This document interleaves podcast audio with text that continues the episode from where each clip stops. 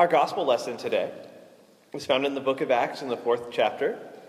And it says, on their release, Peter and John went back to their own people and reported all that the chief priests and elders had said to them.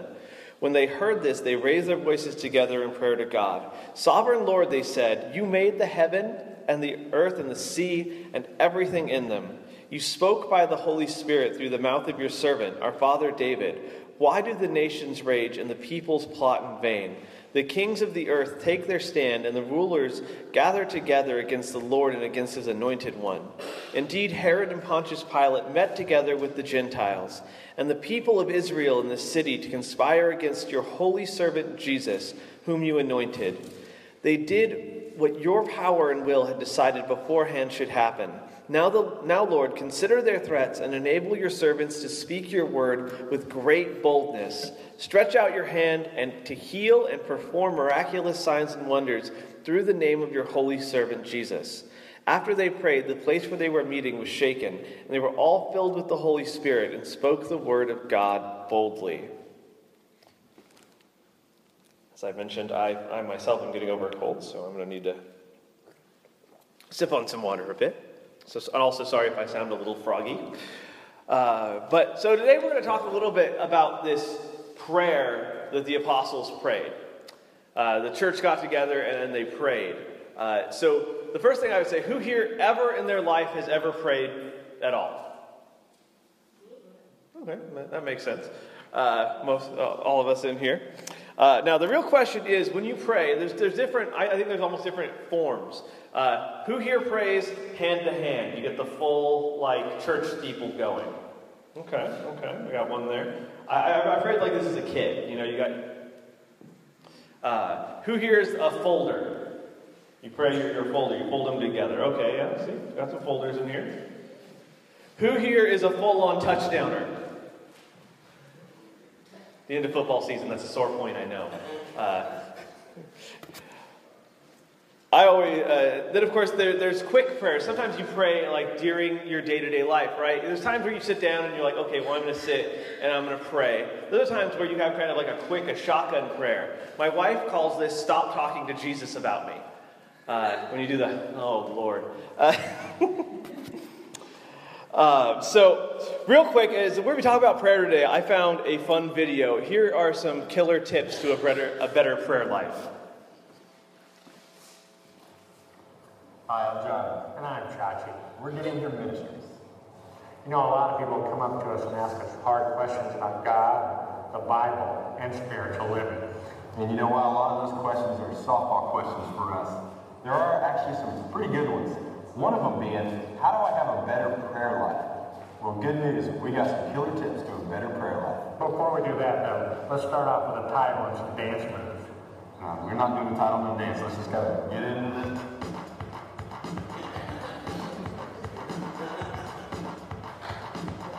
When you're saying a prayer in public, you want to use the phrase Father God as much as humanly possible. Just last week, I said a 30-second prayer and got 17 Father Gods in it. Now look, I'm not bragging. I'm just saying with a little bit of effort, it can be done. If you have a prayer request but don't actually want to request it, simply say unspoken. I currently have 6 unspokens that I'm praying for this guy about. Johnny, sorry to bother you, but I actually have another prayer request. Okay. What? It's unspoken. Okay, well that's 7. And while I have no clue what I'm praying about, someone does. Just no one human. The Bible says pray without ceasing. And well, we believe in the Bible. Chachi has been praying without ceasing for over 32 hours now. Chachi, how do you feel? What? Who said what? Where am I? Well, Chachi, you have been praying for over 32 hours straight. You feel pretty good? Can I get a restroom break? Not if you want to fully obey Scripture. Let's say you become privy to some juicy information about someone. Don't want to be seen as a gossip. We've got good news. You're good to go if you put it in the form of a prayer request. I still cannot believe what Jill said to Keith. I can't believe it either, but you know that John got canned? What? Are you kidding?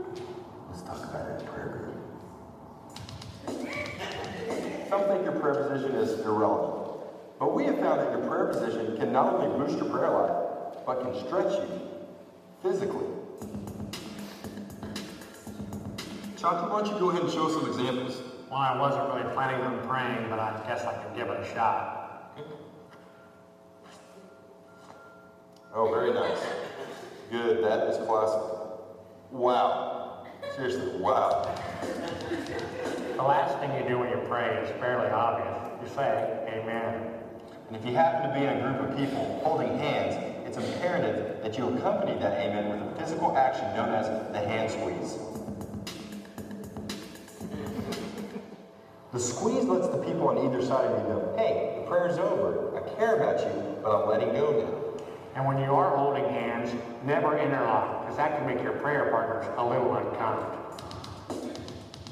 We want to thank you for watching, or shall I say, growing in your prayer life. Yeah, now can we do the title and the dance moves? No, just kind of say thanks for watching and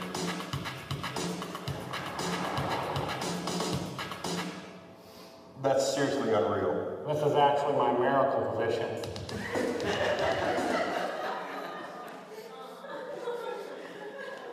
Well, I don't even need to preach now. That took care of it for me.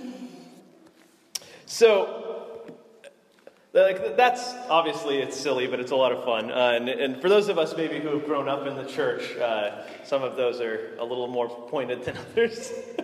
But we're going to look a little bit at this prayer that the apostles prayed. But I kind of want to catch us up a bit, you know, in case maybe some of you haven't been here for the whole thing, because we're going through the whole book of Acts, and it's a big one. And so we want to have this in the context of everything. And so the book of Acts starts with Jesus, who was just raised from the dead. He commissions the church, tells them, hey, I want you to go into all nations and preach the gospel. And then Jesus ascends into heaven. So Jesus bodily, alive, leaves earth and goes to heaven and tells the church to wait for what he's promised them, which is the Holy Spirit to come and fill them with power. While they're waiting for the Holy Spirit to come, they replace Judas, who was one of the 12 apostles who betrayed Jesus. They replace him with Matthias.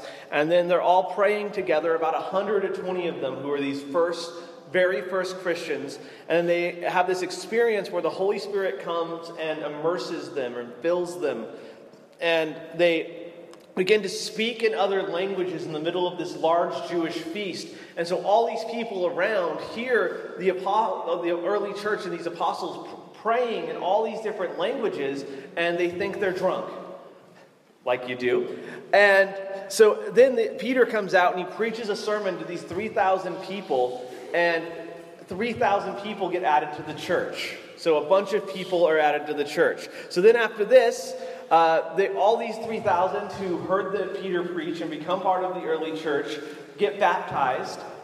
And then all this stuff, then the church just kind of happens for a little bit. It talks about that, hey, the church is growing and everyone's sharing their stuff together and all those sort of good things. And then we jump back into where we started a couple of weeks ago, where Peter and John are going to the temple to do just a regular thing. They're going to pray just like they would any other day. And then there's a beggar there who's asking for money, and then Peter and John pray for the beggar. He gets healed. He stands up. This guy's been crippled since birth, stands up and gets up. And then a bunch of people notice, and they're like, hey, this doesn't usually happen. This guy who's been crippled for a long time just stood up, and this guy who prayed over him in Jesus' name did it. And so Peter preaches another sermon to this large group that's gathered because Peter had healed this crippled guy. And then, as we talked about last week, the religious leaders show up, the Jewish priests and things like that, and they're kind of upset because all this is happening, and it happened because he preached to them about Jesus. And so they arrest them, tell them to stop doing this or else. And basically Peter and John say, well, you know what, we're not going to listen to you, we're going to obey God rather than obey you. And then they get released, and here we are. That was the first four chapters of Acts in a nutshell. And we start with this, where it says, on their release, Peter and John went back to their own people and reported all that the chief priests and the elders had said to them. When they heard this, they raised their voice together in prayer to God. So they're released so basically they've been told not to preach in Jesus' name. The the elders and the chief priests release them. They go back to the church and they tell them what happened. They say, hey, you know what, here's what happened. They told us, they threatened us not to preach in the name of Jesus. And we told them basically, we're going to do what we want and we're going to obey God rather than you. And the response to that is prayer. And so our first thought there is, how do we respond when people come against us because of what we believe? Because we've talked about over and over in Acts that we see that the early church's faith was public. It wasn't something that they just kept to themselves. And sometimes when we don't keep our faith to ourselves, we're willing to talk about what we believe, there are going to be people who don't like that. There are going to be people who object to what we believe. And so how do we respond to that? And you can see the common response. And a lot of times our response is to try maybe to defend ourselves. And Peter does some of that. And our response is, you know, to maybe, sometimes our response is to get angry. Sometimes our response is all these different things. But I like this, that when the church gets together and they decide, how are we going to initially respond to persecution? They begin to pray. And there's great power in that, because the way that prayer changes our attitude. I believe that God often uses prayer to change us, or to use us to change something, which is the opposite of what we often use prayer for. And we see examples of this throughout Scripture, but we often want to pray, God, I want you to do this for someone else, which is okay, and it's an acceptable thing to do. We pray for others, and we want God to interfere in the life, or interfere, but to do something significant in someone else's life. We want God to change something in our life. We want God to intervene in a situation. Often, though, when we pray for others, if we're consistent in that, you find that not only does God act on their behalf, but God gives us compassion for those people. God changes us as we pray for others. Or God says, hey, you know, you've been praying for this, you've been praying for this, you've been praying for this. When are you going to do something about it? Like maybe you're someone and you think, I'm going to pray for world peace, which is a good thing to pray for. Pray for peace. And then God says, well, what are you going to do about it? If you're going to pray for this, I'm going to call you into action to do something. So the first thing that they do is they pray. And often we do the opposite, where prayer becomes something that we go to as a last resort, not a first resort. So when situations get bad, we try to fix them. We try to resolve them ourselves. We try to convince people. We try to do all these things. But the first thing the church did when they encountered difficulty was they prayed. What's your first response to the difficulties in your life? What's your default option? Is your default option to say, Jesus, you're in control of this and I'm not. So I ask that you would be in this situation, that you would change me to make me more like you. Or is it to try to do it yourself? I know that I am a prideful idiot and I try to fix things myself. I think that I can control the world around me. I can control the situation and circumstances. But really, God is in control, and our first response is modeled to us, that we're called to pray. And I love their prayer. They say, Sovereign Lord, you made the heaven and the earth and the sea and everything in them. They acknowledge God's overarching control of everything, that God is the creative force behind the universe. And he goes on to say, you spoke by the Holy Spirit through the mouth of your servant, our father David. Why do the nations rage and the peoples plot in vain? The kings of the earth take their stand, and the rulers gather together against the Lord and against his anointed one.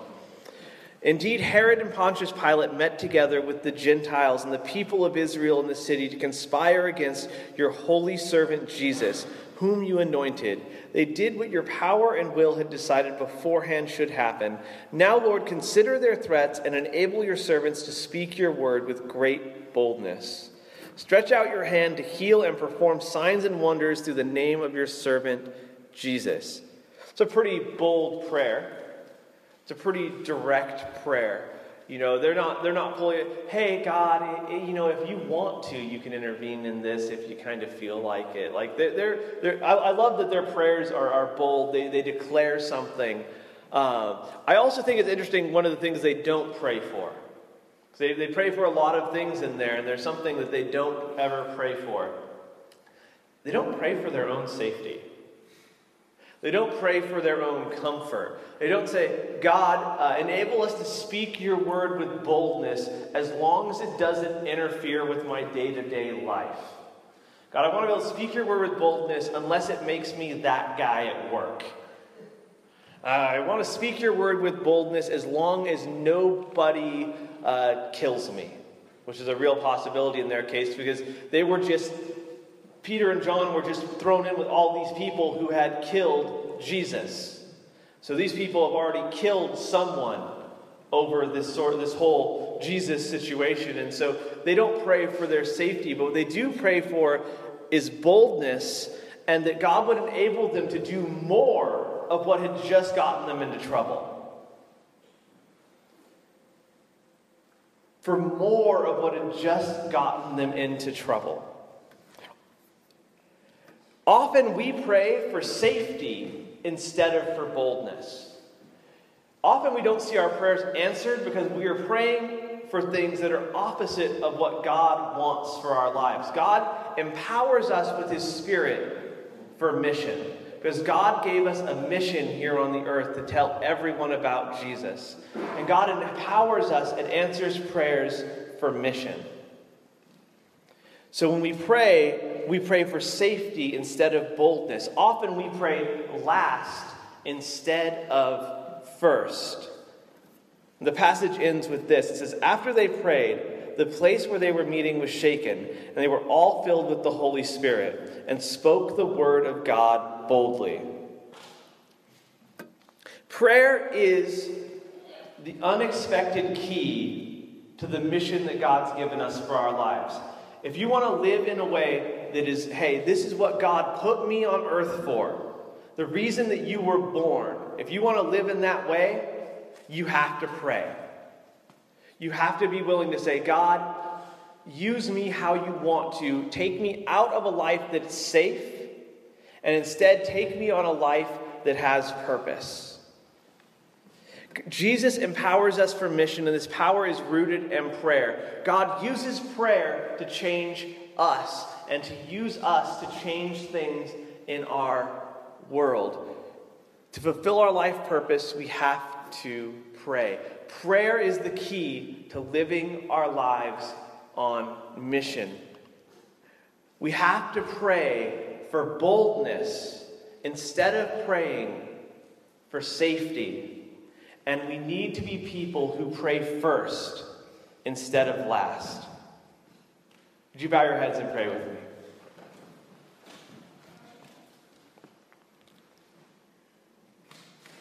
God, help us to reorder the priority of our lives. Jesus, you didn't come to be served, but instead you came to serve humanity. You came to give your life as a ransom for us. God, we ask that you would change our hearts, and that you would make us people, you would make us a church of prayer. That we would make prayer the first thing that we do when we face difficulty or we don't know what to do in our lives. That we would be people who pray bold prayers. That you would put us on the mission that you made us to, knowing that through prayer you empower us by your Spirit to work and to live our lives on your mission. Help us to be selfless in prayer in our lives. Help us to make prayer a priority in our day-to-day life. Help us not just to pray in circumstances where we need you to intervene, but help us to pray as a habit, because through prayer we know you. Through prayer we get to speak to you and hear you speak back to us. God, we ask that for each of us today that we would take a step of faith, knowing that you've called us to follow you. God, whether that's today to take a step of faith for the first time and say, Jesus, today I believe in you, that you died for me, that you're the Son of God, raised from the dead, and that I can find life through you by declaring you as Lord and Savior. Or just by taking a step of faith for the first time in a long time and saying, God, I'm going to step up and I'm going to begin to pray and I'm going to begin to read your word and I'm going to begin to let you change my life and make me more like you, Jesus, that I can be fully devoted to following you. Or whether it's to take a step of faith and say, I'm going to be a person of prayer starting today. Jesus, you invite each of us to your table once again, to just as you took the bread and you broke it, that we take the broken bread and we remember that your body was broken for us. And just as you took the cup and you poured it out and you said, this is the new covenant in my blood, we also take the juice and we remember that your blood was poured out for us in a new covenant, that we could know God through your sacrifice, Jesus, that we could find forgiveness through your sacrifice. We take this moment of communion and we reflect on what you're speaking to our hearts today. In Jesus' name we pray. Amen.